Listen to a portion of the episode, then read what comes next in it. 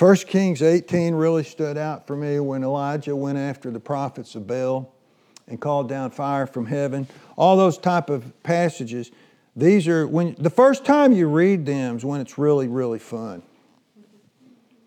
And then the, then the first time you read it with true intention of trying to learn what it means and what God's wanting to say to you, then it becomes also very uh, uh, special, you know. And so, 1 Kings 17, you know, you could call this a lot of things. The preacher killer, the preacher killer.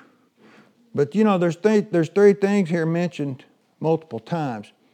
It's the, the prophet, the ass, and the lion.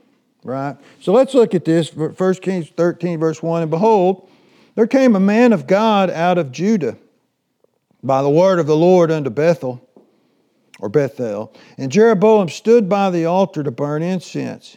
And he cried against the altar in the word of the Lord and said, Oh, says you're crying, altar, altar, thus saith the Lord.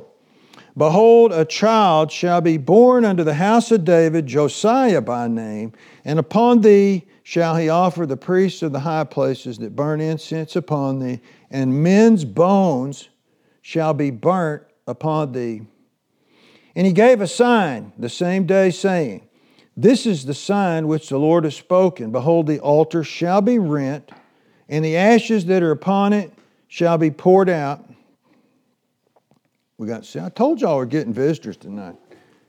And it came to pass when King Jeroboam heard the saying of the man of God, which had cried against the altar in Bethel, that he put forth his hand from the altar, saying, Lay hold on him.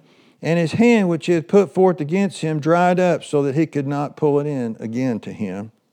The altar also was rent, the ashes poured out from the altar, according to the sign which the man of God had given by the word of the Lord. And the king answered and said unto the man of God, Entreat now the face of the Lord thy God, and pray for me, that my hand may be restored me again. And the man of God besought the Lord, and the king's hand was restored him again, and became as it was before. And I'm, I'm going to stop right there. But how amazing of a story this is. Because, so you know where Bethel is. Bethel is what Jacob named this place when he first met God. He called it the house of God. The house Beth El, which is God, Elohim, the house of Elohim. So this was a very special place. Jeroboam was an apostate king who decided to change the ways of the Old Testament way of uh, religion and changed it and made people who were priests who weren't priests. They weren't of the lineage of, of Aaron or Levi. And so he was putting in imposters to be priests. They built an idol out of gold, a, a calf, and they, they worshiped it in the place where it was supposed to be the house of God. God sent a man up there. We don't know his name. God sent a man of God out of Judah, out of the south, to go up and cry against this. So this man of God goes up and he, and he does exactly what God tells him to do. Goes to the north. This is a whole other country. He's, he's left his country and he's left his comfort to, and risking his life to go to a place of a king who hates the people of the south and he preaches to him. But he didn't really preach to him, he preached to the altar. Big brazen altar there. And they had, they had kind of uh, copied the one in Jerusalem, is what they'd done, made out of brass. Well, he preached against this altar. He said, Altar, altar, God's going to send a man to you, a young man named Josiah, and he's going to do he's going to destroy this place. And not only that, says he's going to sacrifice the priests on the altar. That's amazing. And then he's going to burn their bones upon this very altar. And it's going to happen. He says, This is sure as I'm standing here, God said this would happen. And this young man will come. And once again, Josiah had to come from the south to do this. And he said, Here's the sign that this is the truth. The altar is going to be split in half and, and a huge crack, and it rent and it broke in half. All the ashes poured out on the ground, which was a desecration of the altar. The ashes could not hit the ground when they sacrificed. So it was a complete disruption of this false religion going on up in the north. Now, I'll tell you what's amazing. this child that was going to be born, Josiah, he was born 350 years after this. 350 years. That's longer than America's been in existence. So that's, that's longer than if George Washington preached that something was going to happen today and even gave the name of the man. That's just unheard of. The only other time it happened was when they prophesied the birth of Christ and gave his name, hundreds of years before he was born. So this, but this proves that God is God. And what's amazing is the, the king said, Okay, I'm going to repent. You've proven, you've, you've, you've convinced me that I'm in the wrong. We're going to all seek the God of Israel once again, Jehovah, and we will go back to calling it Bethel, and we'll be doing it right. Now, he didn't do that, did he? Instead, he got offended. He got very upset, just like any king would do. You know what he'd do? Lay hold on that man right now.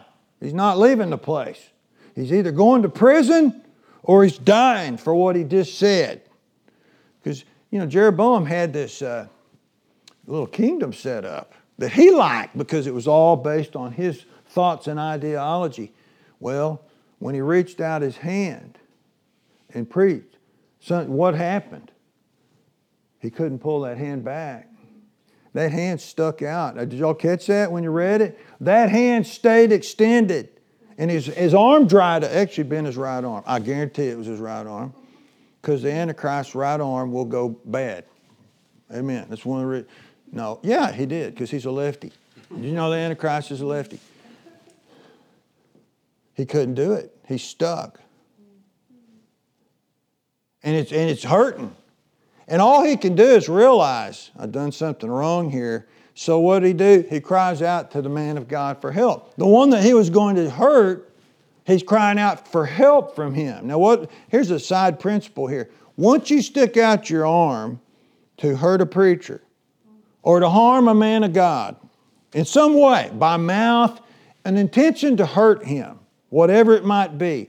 Not talking about disagreeing with him, talking about trying to hurt him in some way, trying to do him any type of harm.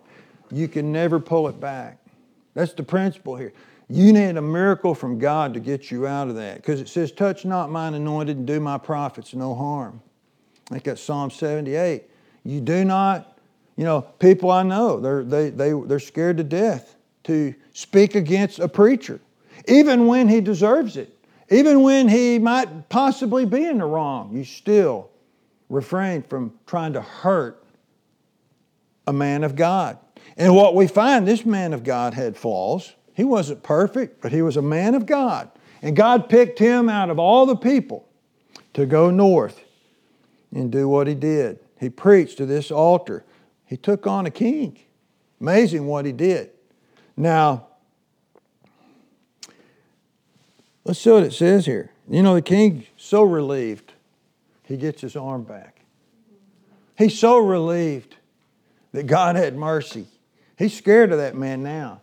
Now he knows beyond any doubt this is a man of God. I can't go against him. So what does he do? Let's see here, verse 8. Well, let's look at 7. He says, The king said unto the man of God, Come home with me and refresh thyself, and I will give thee a reward. There you go. He went from wanting to put him in prison, now he's going to give him a big reward. And he's basically saying, Refresh, come home, I want to wine and dine with you and fellowship. Then I'm going to give you a big reward. In verse 8, the man of God said unto the king, If thou wilt give me half of thine house, man, I will not go in with thee. Neither will I eat bread or drink water in this place. For so it was charged me by the word of the Lord, saying, Eat no bread and drink no water, nor turn again by the same way that thou camest. So he went another way and returned not by the way that came that he came to Bethel. So this is interesting. He's keeping the word of God. I mean, he's, he's staying true. God had told him when you when you go north and you get you do your job, you preach against that altar, you turn around you go home, but don't go home the way you came. Go a different route. And he also said, don't go, don't go eat with anyone. Don't stop and drink. Don't stop and do anything. You come back to where I told you to go. So he's doing real good up to this point. Interesting, his name's not even mentioned. There's no name for this man. He's a famous man because later on in the Bible, his bones are found by another prophet. You can look that up in 2 Kings. But it's interesting because this man was doing very good till somebody came into his life and steered him wrong. Did y'all get that when you read it? All right, so uh, some of his stipulations that God puts on people seem a little strange. Sometimes we don't understand them, but it's pretty simple. I mean, God gave him simple commands. You go up there, you preach against that altar. He didn't tell him to preach against the king, and he really never did. He preached against the altar. Then you go home a different way. Don't stop and eat, drink, talk to anybody. Just mind your own business and come home back to where you belong. And he tried his best to do that. Now, meanwhile, there's another setting. I'll just I'll say some of this. Now, you know how it is. There's an old prophet sitting in Samaria. He thinks his days are done. He's sitting at home. His sons, they've been there. His sons saw this happen this great preaching and what happened to the king and the splitting of the altar and the prophecy of, of uh, Josiah coming. He saw this and they ran home to tell dad, Dad, you wouldn't believe what we saw today. It's what you get for staying home. Should have been there, Dad. You'd have had to have been there. You ever told anybody that one? You just would have had to have been there. This man of God came and put that king in his place, Dad and he preached against the altar, the false altar, and it split in half. What a miracle took place. What did the man say when he heard it? Ah! I don't believe that story. See, they'd seen it with their own eyes. What does he say? Saddle me the ass. Saddle me the ass. He says, that'd be like get gas in my car. I'm going to see this guy. Saddle me the ass. Now, let's keep talking about this. This is interesting. He goes to find the preacher, this man of God. So you have one man who's a prophet, but he's retired, basically, whatever that means, preaching to a younger man of God, or not preaching, he's going to see a younger man of God who's still active, is what he's doing. And so he's, he's a little envious. He wants in on the action. He's been sitting at home. He goes to him and he says, I heard what you did. This is so amazing. I've been hoping somebody would do this. I've been hoping somebody would set Jeroboam straight. I've been looking for this for years, and you did it. I want you to come home and eat with me. He says, I'm not going home with you. God told me not to go home with you. God told me to keep going south. God told me don't eat or drink till I get home. He says, But you don't understand. I was sitting at my table. The Lord came to me and spoke to me. The Lord told me to come tell you to come home and eat with me. He didn't, he did, you know, the sad thing is, man of God one didn't do right because he listened to man of God two. Who man of God two lied to him to get his own way. And man, people do that all the time. He didn't, he did not stick with what God told him expressly, specifically to do. He heard this man say, God spoke to me about you. God's telling me to tell you what to do. Very dangerous to allow another person tell you what if if somebody comes to you and says, you know, God told me to tell you to do this. Now I'm not saying they won't do that. He might do that to ignorant people, but not to a man of God. Never. Now, if that man of God went to him and asked him for advice, and he said, I think you ought to do this, that's a whole other story when you're seeking advice. He gave unsought advice. This fella, he deceived him. He went home with him. So let's see, let's pick up the story here in verse 19. So he went back with him. Broke. He was doing so well. He's like the hero. But he went back with him and did eat bread in his house and drank water. Man, all they're doing is eating bread and drinking water. They weren't having a feast.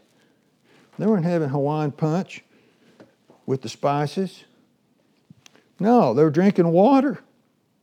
How sad this is. And then what does he say? In verse 20, and it came to pass as they sat at the table, the word of the Lord came unto the prophet that brought him back. That's, that's number, man number two. He doesn't have a name either. And he cried unto the man of God that came from Judah, saying, Thus saith the Lord, For as much as thou hast disobeyed the mouth of the Lord, and hast not kept the commandment which the Lord thy God commanded thee, but camest back and hast eaten bread and drunk water in this place. You say, that's not that bad of a crime. Well, God told him not to do it, right? And he did it. He said, He told you, eat no bread and drink no water. Thy carcass shall not come into the sepulchre of thy fathers. He's not ever going to make it home. They're not even. Basically, what he's saying is, not even going to ship the body back with you, uh, you know, back to home. It's so sad. And this man knew. I listened to an impostor. But how strange is it that God finally came to this man and told him the truth? So here's a man who told a lie. Now he's getting the word of the truth to preach to the original man of God. You know, and what happens? Well, let's just read it. Verse 20. Well, we read that. Look down in verse 23. It came to pass after he had eaten, he kept eating. He said, It's over. He said, I guess I'll just finish my last meal. After he had eaten bread and after he had drunk, that he saddled for him the ass, to wit, for the prophet whom he had brought back. He saddled it for him. He had his children saddling his, and he saddling the other man's. And when he was gone, a lion met him by the way and slew him. And his carcass was cast in the way. And the ass stood by it, and the lion also stood by the ass. Tragic, tragic ending for such a great man. You know, you think about it. He did such an amazing, great deed, but because he disobeyed the Lord, it's all over for there. Now, this is so amazing because look what it says in verse 25 Behold, men passed by. They saw the carcass cast in the way and the lion standing by the carcass. That's such an amazing statement to me. The lion's just standing there. And they came and told it in the city. So it's going to become very, very, very popular where the old prophet dwelt. And when the prophet that brought him back from the way heard thereof, he said, It is the man of God who was disobedient unto the word of the Lord. He was so obedient up to one point, and then he became disobedient at the lies of another, cost him his life. He said, Therefore the Lord hath delivered him unto the lion, which had torn him and slain him according to the word of the Lord, which he spake unto him. And he spake to his sons, the famous line Saddle me the ass.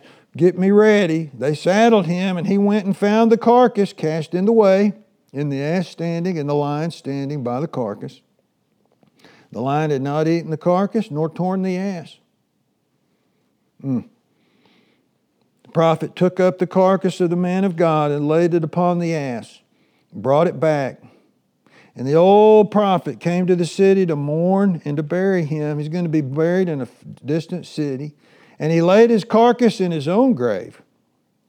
And they mourned over him, saying, Alas, my brother. And it came to pass after he had buried him that he spake to his son, saying, When I am dead, then bury me in the sepulchre where the man of God is buried, and lay my bones beside his bones. For the saying which he cried by the word of the Lord against the altar in Bethel, and against all the houses, the high places which are in the cities of Samaria shall surely come to pass. Now, this is a, a tragic story, and a lot of it, uh, it makes you wonder how could these things be? So, you try to learn principles from the story, you know, and so what can we learn from this? So, what does the donkey represent? The donkey. The donkey represents humility obedience. Doesn't, you know, the, the, the donkey never argues back, defends itself. It just does what it's made to do. To where a mule, you know, we always call it a stubborn, ornery ornery.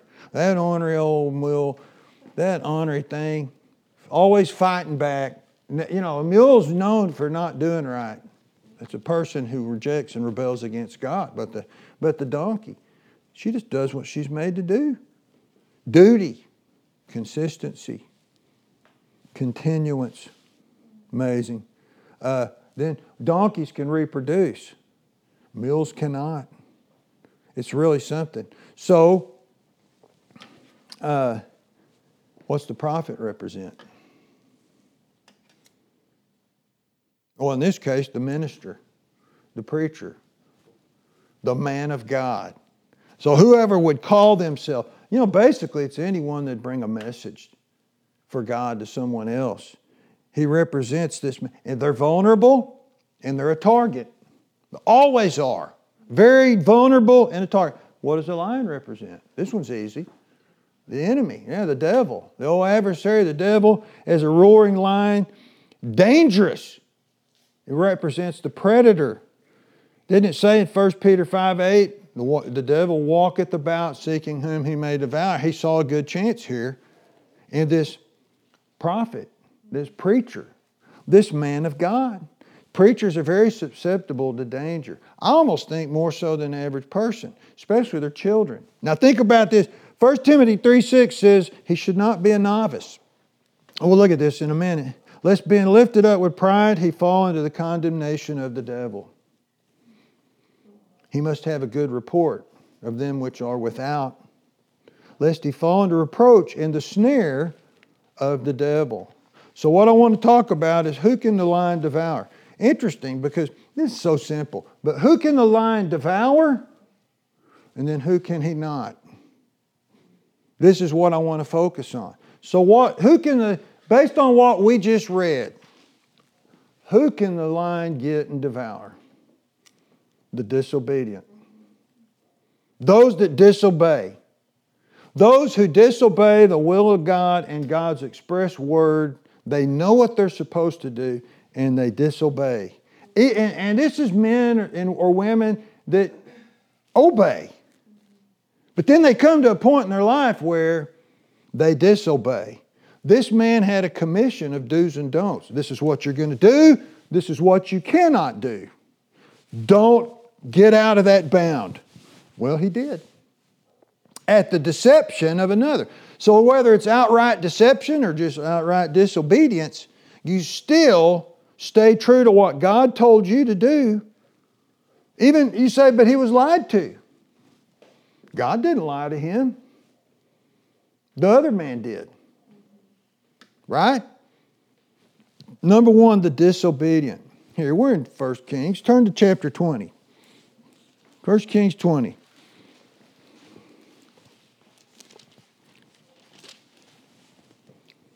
First Kings 20 and verse 35, another very interesting story.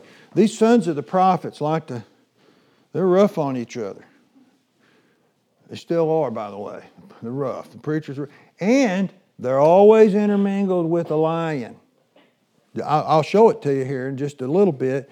Here's a story about a battle taking place, and they got a captive, a very, a very notable, uh, what do you call it, notable captive, and they want to keep him in the midst of the battle, and they they gave him to a man. Your your whole job is to make sure this guy doesn't get away. Well, he got busy. He got distracted. He was busy here and there, and he looked around, and that guy disappeared. His only duty was to keep that guy from getting away, and he let it slip. And boy, were they mad at him for that, because they wanted this man captive. And so the, uh, there's, a, there's an analogy here of what happens when you don't do what you're told. So look at verse 35. And a certain man of the sons of the prophets said unto his neighbor, Now, how do you know for sure in the word of the Lord? Because he's a prophet. He tells him in the, in the word of the Lord, Smite me. Yeah, our animals are fun tonight. Smite me, I pray thee. The man refused to smite him. He's basically saying, I want you to hit me. I want you to hit me hard. Hit me. What? It, hit me and hurt me. He says, I can't do that. I will not do that. Not hurting you. It makes no sense to me. Why would you tell me such a thing like that? Well, look what he says in verse 36. Then he said unto him, Because thou hast not obeyed the voice of the Lord. Behold, as soon as thou art departed from me, what's going to happen? A lion shall slay thee. And as soon as he is departed from him, a lion found him and slew him. Just like that. Same type of thing. Could have been the same lion for all we know, I doubt it. But he got him. Disobeying the word. He said, God told me to tell you to smite me and hurt me. So then he found another man, verse 37. He said, Smite me. I pray thee. This guy's going to obey God. So the man smote him, so that in smiting he wounded him. He hit him so hard, he hurt him bad. He wounded him hard. He did right. He said, Do this. Now, he did that because he wanted to look wounded because he's going to talk to the king and give a, a message from God to the king. I'm not going to talk about what he said there because that's not the, the message. But it all has to do with the obeying of the word of God will keep you from the lion. Disobeying the word of God, you are a vulnerable target. God may let the lion get the best of you. Well, we say they're, you know, they ate my lunch. What does that really mean? They got the best of me. And and what's weird about 1 Kings 13 is the lion just killed him. He didn't eat him for lunch. He just got him. So it's important to obey the word of God and do what God tells you to do even if you don't fully understand it. Notice, you know, these are specific tasks for different individuals. He didn't tell everybody in the army, hey, would you hit me? He told one guy. And that guy didn't do it, and he lost his life over it. So it's disobeying God's will for you. I'm thinking about the lion, you know, and you can you can read all the verses in this that tell a, ver, the, a lion roars when he's hungry. You'd think he'd be real stealthy and be quiet. He's mad and he's in the mood. He's a roaring lion seeking whom he can devour. Right? He's, he, he, he might be in his den, he's just roaring, putting the, the fear into, into everybody. He's roaring for prey because he doesn't have it. And then when he makes the kill, he stands over his prey and he roars over his prey.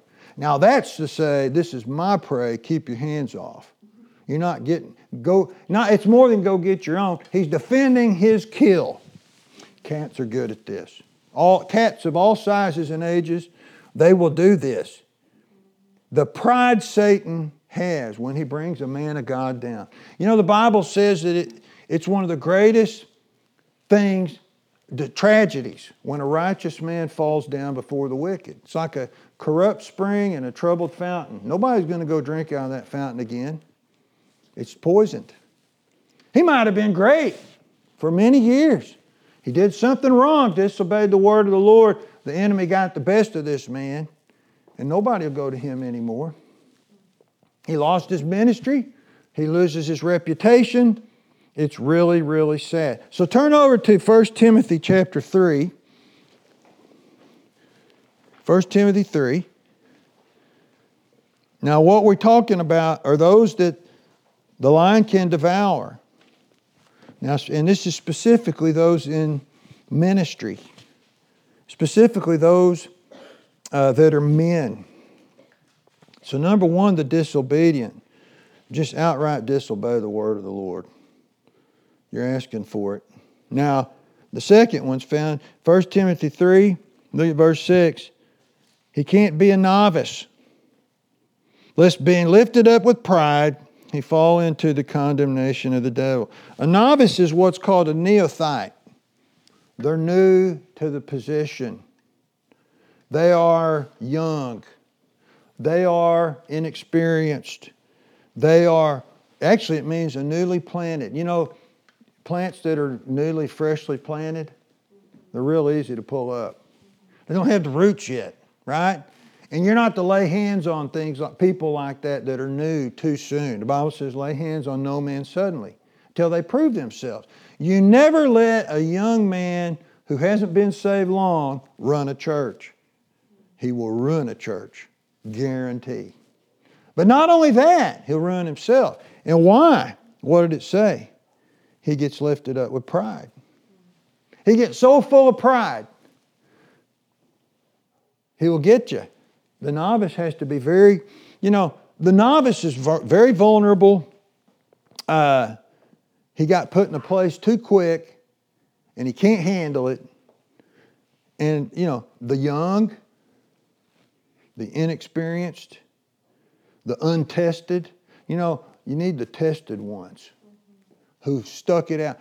It's very dangerous to have a young, you know, I used to think about that. It's very dangerous to have a young man as a preacher. Uh, you, you know why? The young ones are those that aren't very smart. They're not, they're not, when they go to the water hole for a drink, they just go diving right in. They don't look around and make their way to the water hole to get the drink. They don't know that the crocodile is right there waiting under the water for them. Or in the bushes over here is the lion. Or the leopard's in the tree above them. They just, they just go get their drink. The wise ones are in the back.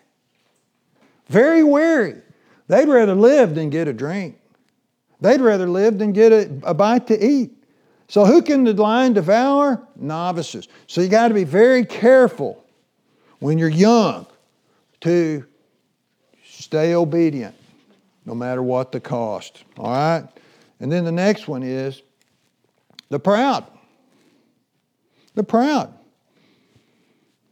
You know what it says? They get lifted up with pride and they fall into the condemnation of the devil. You know what will happen is people get to thinking too much of themselves and they get too full of themselves and they have pride. And like this man, I bet you this, this man of God, he was uh, feeling good about what he did. God used me. I put that king in his place. I did it, boy. I'm going to go home. They're going to, I'm going to be known. Even though God didn't give us his name, and it got him. The pride swelled up. A lot of times the proud want more than what God wants to give them. And they swell up and they try to ascend, and God takes them down. Isn't that what happened? That's why it says the condemnation of the devil. That's what, that's what condemns Satan. Pride condemns Satan. He got lifted up with pride. He wanted more than God wanted to give, and it cost him everything. Cost him his eternity. So number three would be the proud. Number four is the hypocrite. Oh boy. The hypocrite. Says, moreover, he must have a good report of them that are without, lest he fall into reproach in the snare of the devil. So the hypocrite has a tarnished reputation. People out and about and, and out in the neighborhoods and the streets in the cities know him, and that guy's a fake. He claims to be this, but we know what he really is. He's not living in private life what he lives in public life. He doesn't live what he preaches. Nobody wants to hear a preacher who they don't think he lives what he preaches. They run from it. They hide from it, and it costs him. People see in him what they really ought not see. So his profession and his public behavior and then his private behavior, they don't match doesn't live what he preaches. So he's snared and he's ineffective and people don't hear it. He's easy prey. He's easy prey. You know, if people don't see the preacher as a true man, that he's just authentic, that he's genuine, that when he preaches the Bible, he at least tries to live it. And he's going to try to obey the things that come out of his pulpit. If they don't, they're going to fall. And what does it say? It says the reproach and the snare of the devil. The snare, the devil got him. He's a hypocrite. All right? Uh, then next, the careless. The careless, which I brought this up. Those who don't, they're not vigilant. They're not sober. 1 Peter 5 8. Their adversary, the devil, like a roaring lion, will get them. What is it? They're casual. They're not watchful. They're forgetting that they are a target. They're forgetting that the enemy's out there to get them. And uh, they don't take their, their Christianity seriously, and they will get eaten by the lion pretty quick. Now turn over to 2 Corinthians 2. This will keep you all awake. I have to finish this because I put some time into this. I won't be much longer. I won't be much longer. 2 Corinthians chapter 2. There's one other way the devil will get you. The lion will devour you if you fall prey to this one. And I've mentioned this before. 2 Corinthians 2, verse 10 To whom ye forgive anything, I forgive also. For if I forgave anything to whom I forgave it for your sakes, forgave I it in the person of Christ. He's talking about forgiving people. Paul's even saying, I'll forgive people with you. I don't even know what they did wrong, but I'll forgive for the sake of Christ.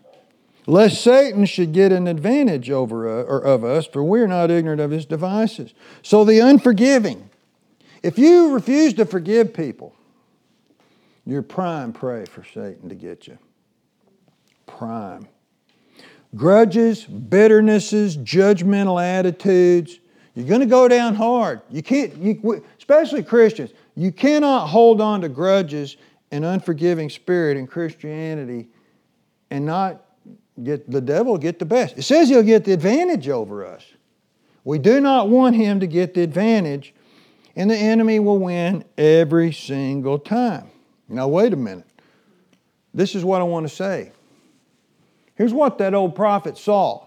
And everybody in town saw it. When they went to see this, you know, it'd be like, hey, did you go see so and so's yard for their Christmas lights? No, that's not what we're talking about, though. Hey, did you go? Yeah, I like the college. Yeah. I haven't gone in there yet. Didn't say I would or won't. But uh, he goes over to see it, and what does he see?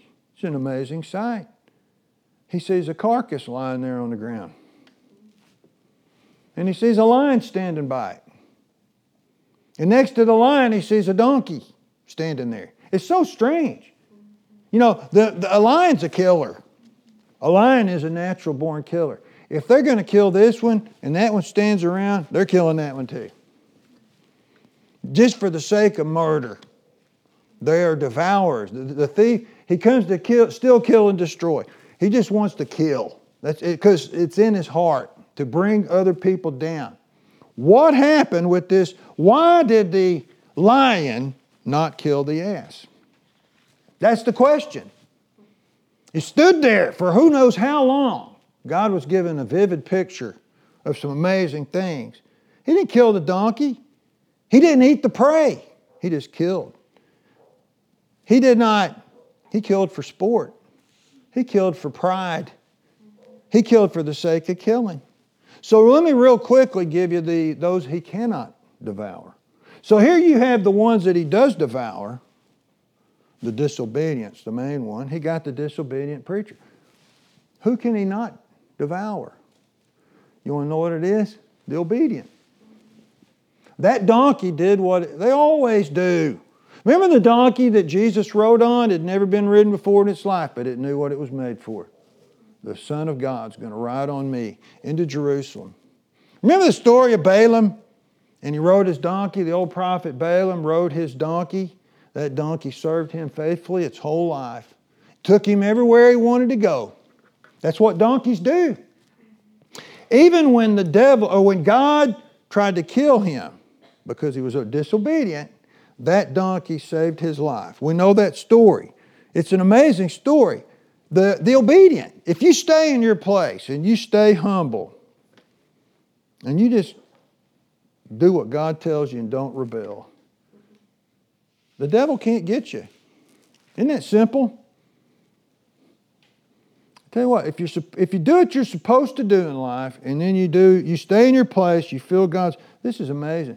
Not only can does the devil, the lion, can't get you, he really doesn't want to. He wants the disobedient. He wants easy prey, not the one he has to fight. That donkey had a guard of God on him. God would not allow that obedient, serving donkey to die. What an amazing story that is. So, number one, the obedient. Number two, the humble. Goes along with pride, uh, the opposite of pride. Just a servant. I will serve. That's what I do. I don't need to be lifted up and be something I'm not. I don't need what God doesn't want me to have. I will serve and be what God wants me to be. I will stay in my place, just be a servant to the master. You know, we sometimes we think about, you know, we're not a king yet. God promised we would be someday. We're not a king. We're a worker and a servant. We're a donkey. Let God get on you and ride you to wherever He wants to take you and serve and become an amazing servant.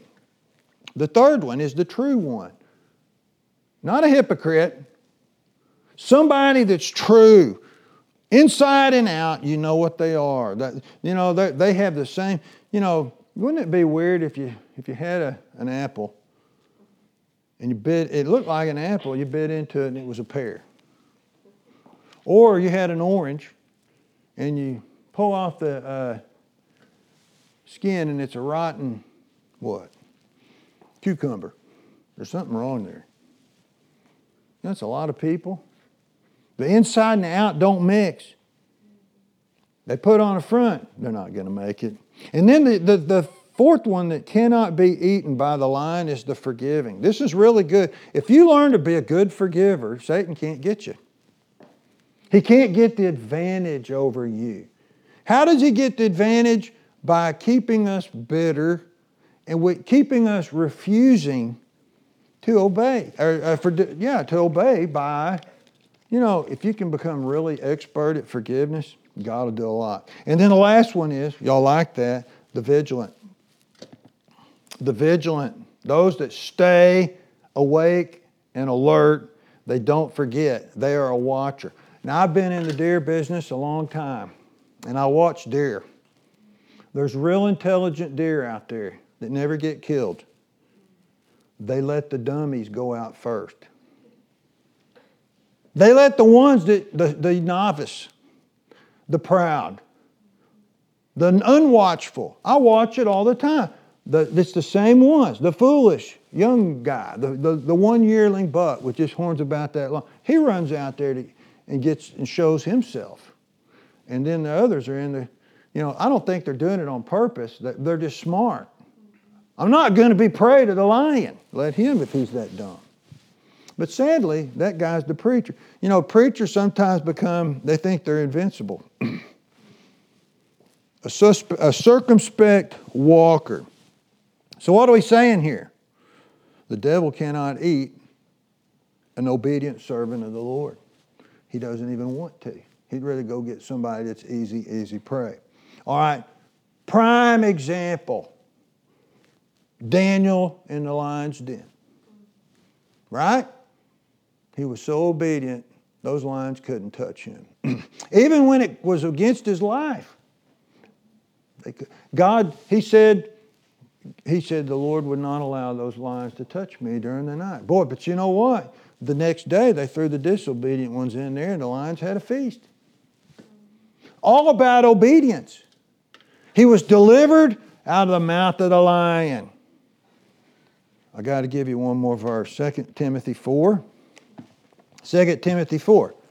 If you can just stay faithful, and God knows our heart,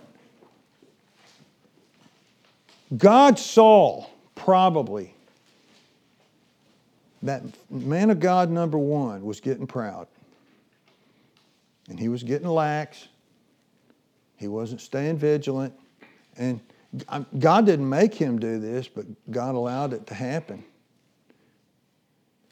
because he disobeyed. So here's Apostle Paul at the end of his life, and he's, you know, he, he says, All of Asia turned away from me, I'm all alone. But look what it says in verse, uh, let's just look at 16. It says, at my, This is when this is so amazing story. When the Apostle Paul was about to get his head cut off, and they took him, actually, it happened three times. They were going to behead him, the Roman senator, uh, senator and the emperor. Caesar was. They would, they would send him out, like at the uh, Colosseum, to get the lions to eat you in the Colosseum, where everybody watches. But he was just going to get beheaded. He died by beheading. And they sent him out. They would always give them an opportunity to what, the, like the Catholics do, recant the faith. turn on everything you said you've been you believed. If you're willing to do that, we'll let you live. They gave him a first chance. He says, No way. I know whom I believed. And persuaded he's able to keep that which I've committed on him against that day. I'm not doing it. They stuck him back in prison. Let him think on it a while. Let him suffer some more. They pull him out again. Give him another opportunity. He says, There's no way. I will not turn back on him who's so faithful to me. So they stick him back in prison again. Let him sit there a while, suffer some more, go without food, make him cold, take the, take the covers away. You know, sometimes in jail they take the socks off. They don't even let him have socks. They, they want him to get cold and freeze. And so he's sitting there suffering. He knows you only get three tries. So when they pull him out the third time, he knows this is it. So that's why he wrote the book of 2 Timothy. He knew the end was here. So look what he says here. My first answer, this is the first time out, no man stood with me. He was all alone. But all men forsook me. I pray God that it will not be laid to their charge. He didn't have any backup, even from his own brethren. Notwithstanding, the Lord stood with me and strengthened me, that by, my, uh, by me the preaching might be fully known, that all the Gentiles might hear. And I was what? Delivered out of the mouth of the lion. He did not give in, he did not disobey. Even when the worst conditions were in front of him, he said, God delivered me out of the mouth of the lion. Amazing stuff. Satan never got the best of him. He hindered him often. He attacked him, but he never devoured him because Paul was faithful and loyal and obedient, and he, he did not fall prey. He was not a novice. That's why God chose him. He wasn't full of pride. He knew what he was. He was a killer of Christians. In his first, he, he had nothing to be proud about. God used him to change the world, and he, you know what? That last time, they took his head off. He was beheaded. And he died in Rome, not Peter. All right, just remember that. But Psalm 22 21 says, Save me from the lion's mouth. For thou hast heard me from the horns of unicorns. What an amazing verse. I know I've got to, I've got to end here. But you know, if you so if you're humble and true, and you're vigilant, and you're forgiving, and you're just trying to be obedient, the devil will not get the best of you. He will not devour you. He will not take you down. They will never say, it's over for so and so. They won't ever be able to say it. I'm sure that donkey was famous. Somebody took him home and rode him or her the rest of her life, its life. You resist the devil, he will flee from you, right? A lot of easy prey out there. A lot of people fall and prey to all this stuff. They're easy targets. We sure just don't want to be. So, uh, be not one of them. Let me finish by saying we're real good at obeying the things we're good at obeying. You know, there's certain things in Christianity, we're just good at it. It doesn't even affect, I'm good at obeying in these parts. It's not even hard. But there's some areas I struggle with. Those are the ones you need to try to get uh, remedied the best you can. The easy commands. Okay? So the areas that you're vulnerable in, they're very dangerous for us. That's where you'll get caught. That's where you'll get caught, just like this man of God. So you got to learn to be alert, vigilant, fearful of God. Interesting. If you're afraid of God, don't be afraid of the devil. You know, nowhere in the Bible does it say fear the enemy, fear the devil. Even though he can devour you. God doesn't say to fear him. He says resist him. He'll flee from you. You fear God. Keep his commandments. This is the whole duty of man. Last verse in Ecclesiastes. That's, if you'll do that, you'll still be praising God throughout all your life. And in old age, you're still being used and you're flourishing. And the devil can't get the best of you. So this preacher killer taking down many. Some people I know. I could tell you some sad stories about it. We don't want it happening to us.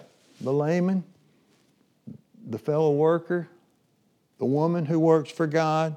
You know, we, do, we have an enemy. We're in a war here. We're in a war here. Obedience is the very best way to keep the devil out of your life. Amen.